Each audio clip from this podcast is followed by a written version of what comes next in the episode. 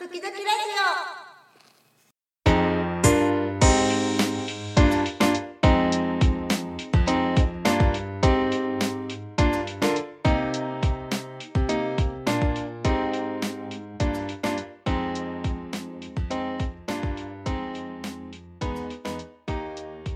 ゆっぺの時々ラジオ。今回のゲストの方はすごくちっちゃくてあの可愛らしい方なんですけどすごい力強いすごい強いなって思います、あちょっと失礼なんですけどなんかいい感じでいい加減さがあのとても好きですありがとうございます。えっと今回のゲストはえー服の形デザイン主催の岡田恵子さんですよろしくお願いします。私岡田先生って呼ばせていただくんですけどあの1年以上1年半ぐらいうん。ですかね、1そうですね。年ちょっと,、えーと子供服のあの洋裁の教室に通わせてもらってます。でそこで子供服だけじゃなくてなんかまあ巾着みたいなの小物とか、希望すれば何でも作っていいよっていう自由な教室であのとっても大好きな時間です。よかったです。であの岡田先生の今のお仕事と活用、活動内容を教えていただきたいんですけど。まず今、えーメインというかはい。やっているのははい。自宅が熊本にあるんですけど、はい、その熊本の自宅で洋裁教室をうんしています。はい。それとまあふ福岡の方にも行ってはい。洋裁の先生をしているのと、はい。あとまあ普通の教室だけじゃなくて、はい。まあ、ワークショップうんうん。をしたりとうかん。しています。はい。それと,、えー、とハンドメイド関係の本に、はい。まあ、作品あ依頼されて、うん。作品を作って、うん。まあ、作り方とはい。デザインを考えたりとか、うん。まあ、そのような仕事うんをしています。うんあと,、うん、と自分で作って販売することもしてたんですけどはい。今ちょっと、うん。まあ、お休み中ででもこれからもそういうのをやっていきたいと思っています。うん。あの作られてるその内容っていうかその、うん。どういう子供服が中心なんですか？なんか最初始めた時は子供服だったんですけど、うん。なんか、えっと、子供が大きくなってきちゃって、うん。なんかあんまり子供 いいいかなじゃないですけど、うん子供服最近、あのー皆さんハンドメイドでうん。作ってうん。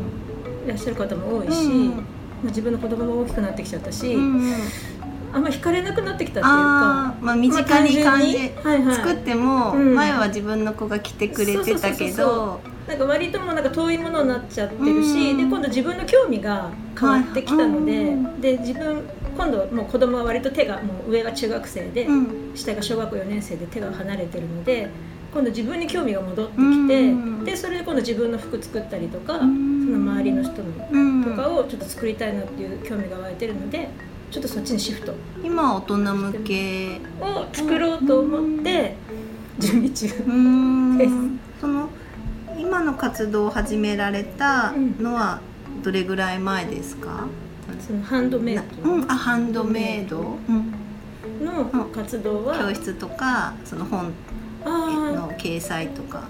それは、えーっとハンドメイドみたいなので自分の作品を作って作り出したのが、娘が生まれてからだから、9年前ぐらい？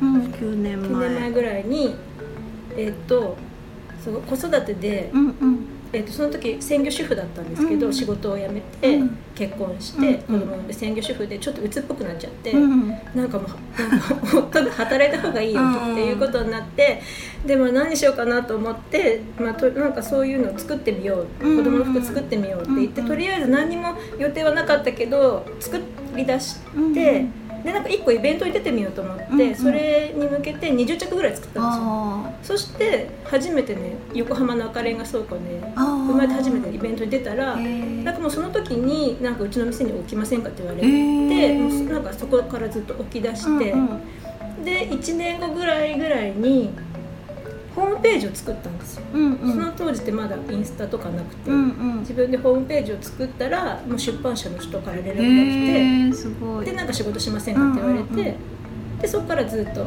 その本の仕事とかつながってる感じ結構トントン拍子。そうそう割となんかそこまでとすごいトントン拍子で、うんでなんか自分の本も一冊出してるんですけど、うんうん。割とそれからもうすぐ出すことにうん。なったんですよね、そうそうそう。でまあその後あのかあの東日本大震災があって、でうちは別に被災はしてないんですけど、うん。ちょっと向こうが怖くなったので、うん熊本に引っ越してきたんですよね、うんでその時でもう割と今まで固めてきたうん。地盤もなくなってうん。どうしようかなっていう時にその熊本でうん。いろんなイベントにうん出てこう人をつなぎつつ顔を広げつつうんあと自宅その洋裁教室を始めたんですよね。うんそうそれから始めてうんそしたらなんかすごくいっぱい来てくれるようになってそれで今教洋裁教室をうんやってます。あじゃあ横浜の時はちょっと作るのがメインだったんだけど、ん。そのまあ、震災をきっかけに熊本に引っ越してきてからがこう教えるそう教側えそうそうそれまで教えたことなんてなかったのに、なんかもう突然教えるようにしてそしたらなんか合ってたみたいで、うん楽しかったですか？教えてくださいって言われて教うん。え出したんですか？いやなんか教えますって言って、うんいなんかなその時はなんだブログとかしうんうん。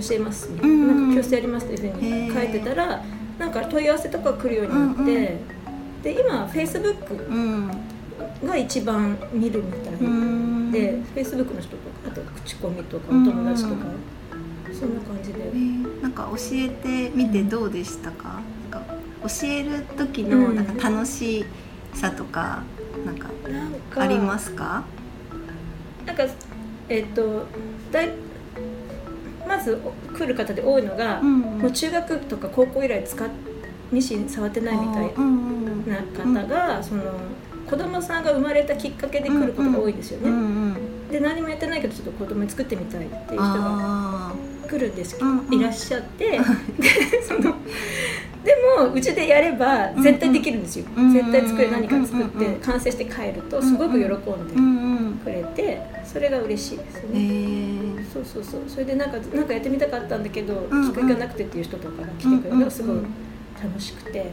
であとそのハンドメイドの作家になりたい人も結構来てくれてて。うんなんかそういう人に対して作りたいものうを作れるようにするためにうんうん。私がまあしできることを教えるっていうかうんうん。それもすごく面白い。そうですね、うん。その人がこうだんだんそう成長していく過程をこう垣間見れるっていうか、一緒に頑張っていく感じなんですか、すごいすごい面白いですよ。だから書きそのまあ別の時間なんですけどね、初心者クラスと、あまあえー、とオリジナルコースみたいなのがあってもう型紙からやるんですけどあ作りたいもの絵とか、まあ、写真とかでも持ってきてもらって、でそれを作る。ー。ゼロからそれがすごい面白い。あーでも、うん先生も試行錯誤ですか、うん、だから教えなきゃいけないので、うんうん。一生懸命勉強しながらですけど、へうーん、でも面白いですよできるから。ええうん。どんな方どん例えばどんな方で、どんなの作りたいみたいな。例えばそのなんか写真を持ってきてもらって、うん子供のまあワンピース。だから販売用ですよね、販売用にこういうの作りたいって言って、うんうんうん。その型が型紙ってなんかいろいろ著作権の関係うん。で自由に使えなかったりとか、いいろいろあるんですよ。えじゃあその、うん。例えば本についてる型紙うん。うんとかで作ったやつを売ると、まあ、それはね多分いけない。あいけないんだ、そうだけど大丈夫なのもネットうんうん。とかで売ってるから、うんうんそういうので皆さん作ってると思うんですけど、うんうん。でもやっぱり自分の作りたい形っていうのがあれば、うん型紙から作ってそうすれば自分でアレンジしたりとかできるから、うん。それがしたい人がすごい多いかへーですよね。らそれを一緒にゼロから作ってそしたらすぐサイズを転換したりとかですね。あー。90とかだったらそっかサイズがまた違ううと型紙が全然違ってくるんですね、そうそうそう型紙のだからその展開とかもしたりとかして面白いですよ。でそのスカートをその方が、まあいうん。な何種類か作って、うんうんうん。こうまたイベントとかでそうそうそう売ったりとか。そうそうそうそう。うーんしてあとまあ自分の,、まあ、わあのあと体型に合わない人とかあとかは自分のもの。あー。あとかね。なるほど、うん。それもいいですね。そうそうそう。そういうのもしたいしへねだからそうそう。それ楽すごい楽しい、その人がうん。希望することをうん。一緒にするっていう。その人がしたいことをうん。実現するっうんうんていうのが面白い。うんいいですね。